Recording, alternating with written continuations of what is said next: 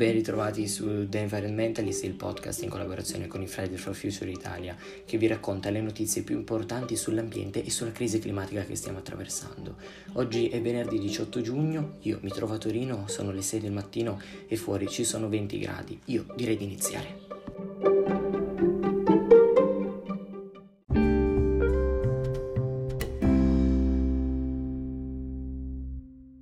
The Environmentalist. La giornata mondiale dell'ambiente è una ricorrenza istituita nel 1972 dall'Assemblea generale delle Nazioni Unite in occasione dell'istituzione del programma delle Nazioni Unite per l'ambiente. La giornata viene celebrata ogni anno il 5 di giugno ed è stata celebrata per la prima volta nel 1974 con lo slogan Solo una terra. In occasione di questa giornata, la settimana appena trascorsa, i giornali, le radio, le televisioni hanno ideato speciali oppure approfondimenti in occasione di questa ricorrenza. E addirittura dall'Europa il presidente del Parlamento europeo David Sassoli ha twittato l'Europa si impegna a prendersi cura della salute del nostro pianeta. Stiamo conducendo la lotta al cambiamento climatico ma non possiamo farcela da soli. Abbiamo bisogno di un'azione urgente a livello globale e non solo europeo per contrastare questa emergenza ambientale.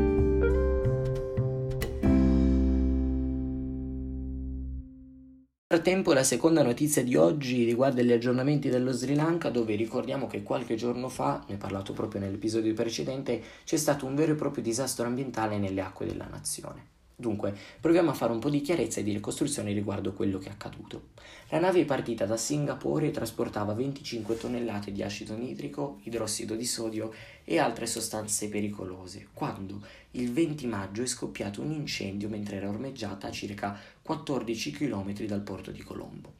Il cargo conteneva anche 278 tonnellate di olio combustibile, 50 di gasolio e trasportava addirittura 20 container di olio lubrificante. Per due settimane, con condizioni meteorologiche avverse, le squadre di soccorso hanno tentato di domare gli incendi e di trasportare la nave verso la riva, mentre i materiali chimici si riversavano nelle acque. Però, tuttavia, la nave è affondata giovedì 3 giugno, impedendo così le operazioni di drenaggio del combustibile.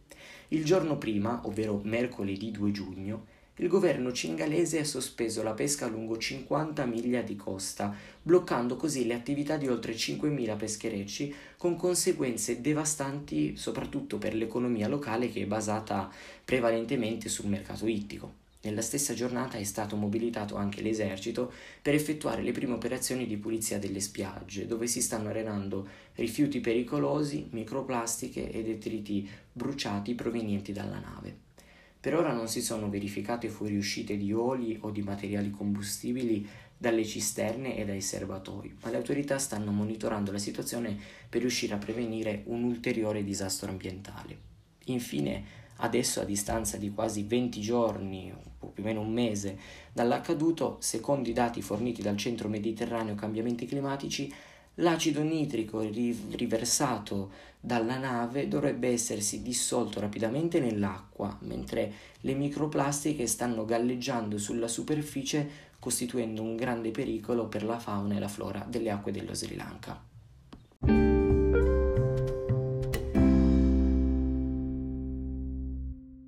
The Environmentalist e anche per oggi termina qui l'episodio di The Environmentalist, questa stagione sta per giungere al termine, io vi ringrazio e vi do appuntamento al prossimo episodio. Ciao!